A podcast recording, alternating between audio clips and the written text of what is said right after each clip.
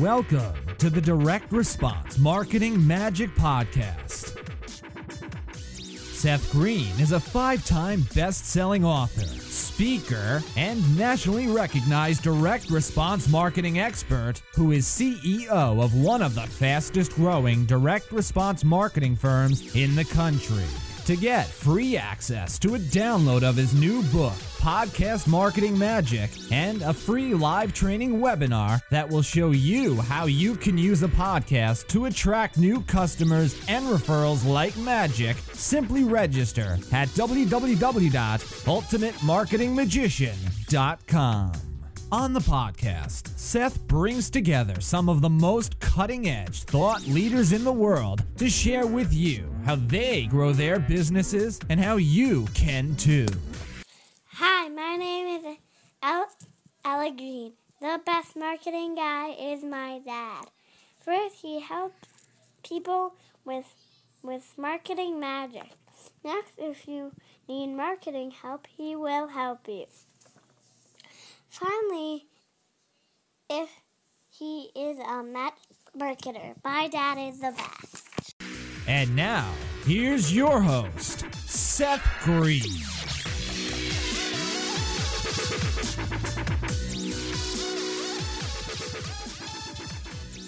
Welcome to the Direct Response Podcast. This is your host, Seth Green. Today I have the good fortune to be interviewing Eric Genesco of MaxellCoach.com, MaxellCoach.com. Because of his unique solutions-based focus, Eric is in high demand as a keynote speaker and organizational development facilitator for a wide variety of organizations.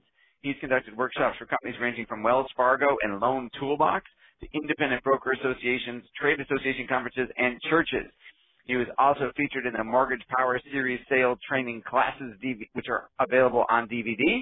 And he's happily married to his wife, Laura, since 1997, and the very proud father of three boys, Blake, Brendan, Grayson, and one girl, Marina. I don't know how you do it with four. I've got my hands full with three. Eric, thank you so much for joining us today. Well, thanks for having me on the interview, Seth.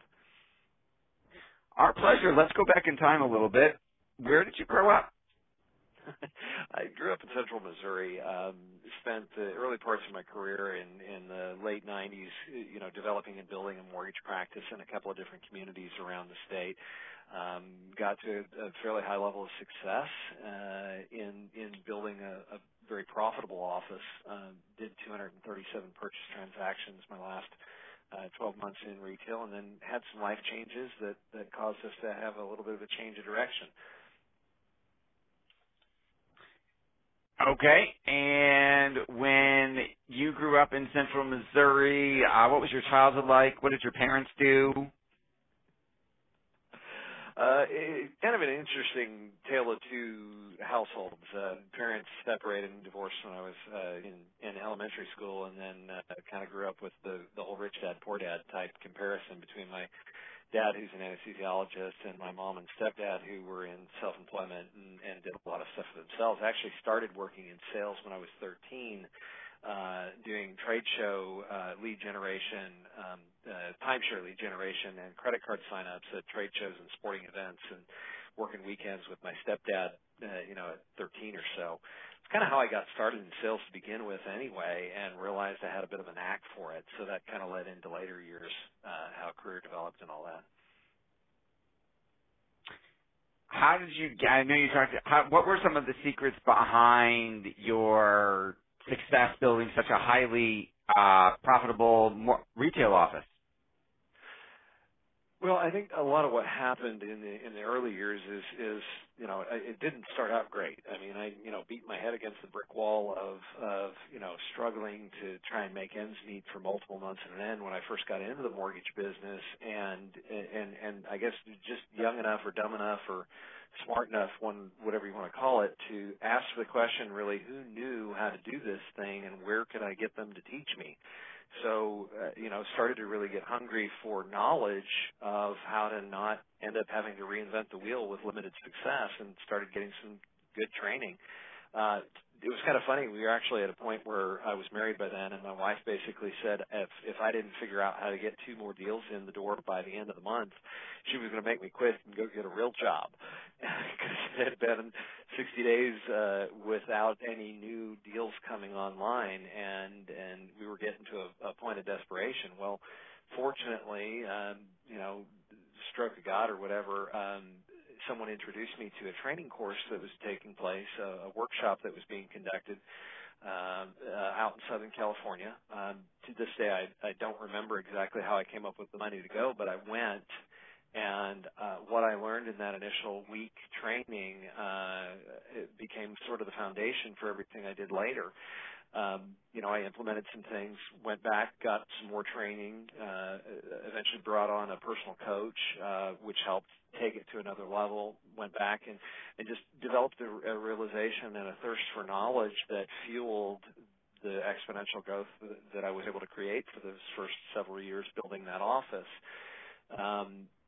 It also is something that kind of developed a passion in me for training and coaching and teaching as well, especially when you also consider that in 1998, late December 31st, 1998, I was diagnosed with multiple sclerosis. I literally stepped out of bed New Year's Eve and collapsed to the floor. My wife dragged me to the hospital, and a couple hours later, I'm sitting on the bed of an MRI table having a little bit of a moment of self-discovery. And for me, that was kind of a conversation with God about, you know, he's kept me alive through 2 major car wrecks, a plane crash, and now this silly MS thing. I think I'm finally ready to listen to what it is that he had intended for my life. And that led me down a path of personal discovery to realize that I had a real passion for making a difference in the lives of the people and helping them see what they couldn't see or didn't want to pay attention to that would change their life dramatically.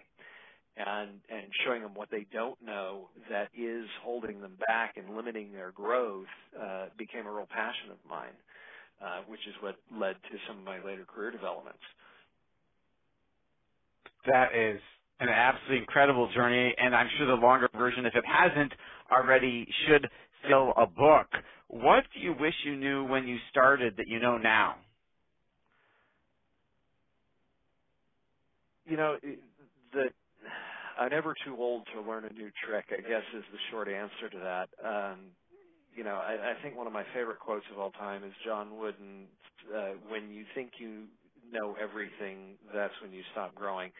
You know, and it's that whole concept of I don't know what I don't know. And I need to be hungry enough or passionate enough to constantly investigate it. I wish somebody had showed me that in my early careers when I was young and headstrong and thought I knew everything and that I could Google it all, right? You know, typical millennial mindset here. But what I don't know is what I need to be seeking and driving for. Absolutely. What are you finding are some of the most common mistakes that the folks who are coming to you are making before you get to fix them? Well, I think the simple answer to that is, I guess it does kind of go back to that last comment about you don't know what you don't know until you're hungry enough. I mean, until somebody either one cares enough to slap you upside the head with it, or life does that for you. But I think the biggest part of it, especially in today's culture, just we get so busy being busy that the first thing we throw off is the time to step back and look at, is there a better, smarter, easier, or faster way to accomplish what it is that we're wanting to accomplish, right? Because we all have this innate sense of bigger, better that we want to do, but many of us, you know, in fact, many of the clients that I work with even, they already know what they should be doing, but why are they not doing it? And that sort of I don't know, willingness to step back and take a look at what are the strategies that I need to change about what I'm doing today if I want different and better results tomorrow. That's where that whole stepping back and looking at from a power growth model what is the things that I'd like to change in my life and how do I accomplish them? What are the obstacles that I have to overcome to achieve those goals? What are the solutions to those specific obstacles? And then mapping out a step-by-step follow-through plan. I guess this is some of what we've developed through our course materials and the 15 years plus that we spent working with thousands of the top mortgage and real estate professionals in those industries, that nothing really is impossible. It is simply a matter of strategy, resources, and the appropriate application of both. But that also means that we've got to change our behavior patterns and what we do on a daily basis if we want to achieve better and bigger results. And the biggest mistake I see a lot of clients make is they get stuck in the routine and the day-to-day minutia of things that are of low or no payoff and don't spend enough time thinking about how to refine and accomplish bigger results with less effort. I think that makes a lot of sense. What do you attribute your tremendous success to? The grace of God, in spite of myself, I guess. No, just a passion for being an asset and resource. Anytime I can find a way to shift the relationship or the nature of the program or opportunity from being on the taking side of the relationship to being on the giving side of the relationship first, I find is where the greatest value and ability to achieve results come from. There's an unlimited pool of opportunity out there, and to those listening to this call, whatever it is you do, what need do you solve? Because if you can find a need, you can find a lead. And in all honesty, an unlimited pool of opportunity exists when you start to think about the scalability of the volume of need that's out there. It makes it a lot easier to make the prospecting and sales approach calls. Your marketing message and clarity gets much simpler and easier when you focus on what are the benefits you provide to an individual, a family, or a business, whoever your target customer or audience may be. And when you've made that shift from how can I help them achieve what they want first and foremost, then the rest of the stuff kind of falls in place fairly easily.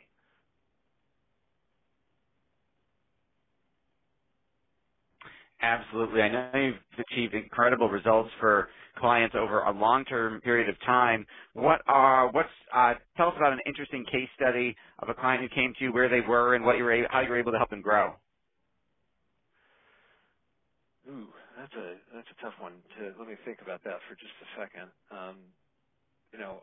I guess one of the great blessings that I've had over the many years I've been doing this is just the dozens of, if not hundreds of individuals and business owners and professionals that I've had the privilege and honor of working with. I think probably one of, I'm trying to think. Wow. Who specific do I want to use as a case study example? I guess one of my favorite stories that I love to share with groups when I speak at conferences or when I do small group workshops for teams of mortgage and real estate professionals is. This actually comes back from my own personal biz development and origination career. That I had the opportunity to work with a couple of gals that I had a great fondness for, and what we were able to accomplish together was pretty dramatic. Long story short, I was working with a realtor by the name of Kay and an insurance agent by the name of Diane, and we were working on a sort of project team. I was originating loans at the time, a mortgage professional and advisor. And the three of us were having a conversation one day about where we could create opportunities for customers in that community. Both Kay and Diane were fairly new to the community as well. They had just moved into the area from out of town. We were working in the area right outside the military base, Fort Leonard Wood, here in central Missouri. And what we began to realize is that there was an opportunity and a huge need for families to be able to take advantage of the ability to buy homes in that market. Rental property was going for an exorbitant rate. The properties were inferior because the base was growing very rapidly. But yet you could take the same amount of money you'd spend on rent or even a couple $100s a month less and actually buy a fairly nice new home in that community at that time. And the problem was is that the typical population, active duty military service members in that community, were kind of unaware of what opportunity existed and how significant it could be from a financial impact to those families. And so we initially launched a kind of an educational community service initiative style campaign to help educate these active duty military families, and working in conjunction with Kay the Realtor and Diane the insurance agent. Diane actually had a pool of customers that she had acquired from the previous agent who had moved out of the area a couple months earlier. But there was a whole pool of opportunity there with a lot of people that were in her database already, customers that were already paying, there were auto-only policyholders within her database that had no clue how much buying power they really had in that market and how powerful that could be as an economic catalyst for them as a family. I mean, and the typical mentality of active duty military was, I don't think I can buy anything. It doesn't make sense. I'm only going to be here a couple of years. Well, what they didn't realize is, with the fact that they're and turnover in those communities, it's a great place to own investment property. If you're gonna buy investment property, you want to buy it in an area where there's a high degree of percentage of rentals, right? There's high demand for rental properties, college communities, military bases, any place where there's a lot of turnover every couple of years, right? And with the fact that these active duty military families could buy homes for 100% down, they could get great rates and probably spend less money a month for a nicer property than what they find renting. And then when they move, they could keep it as income earning property. Over the course of about an 18-month project between myself, Kay, and Diane, we ended up helping 45, 50 families make the transition from renting to owning. And many of those families were able to retain those properties after they left with a $700 a month positive cash flow that allowed them to do a lot of other dramatic things financially. And what kind of economic impact that had for those families, I can only say. I only begin to calculate, how many hundreds of thousands of dollars of value was created for those 50 families in the course of that 12 to 18-month project.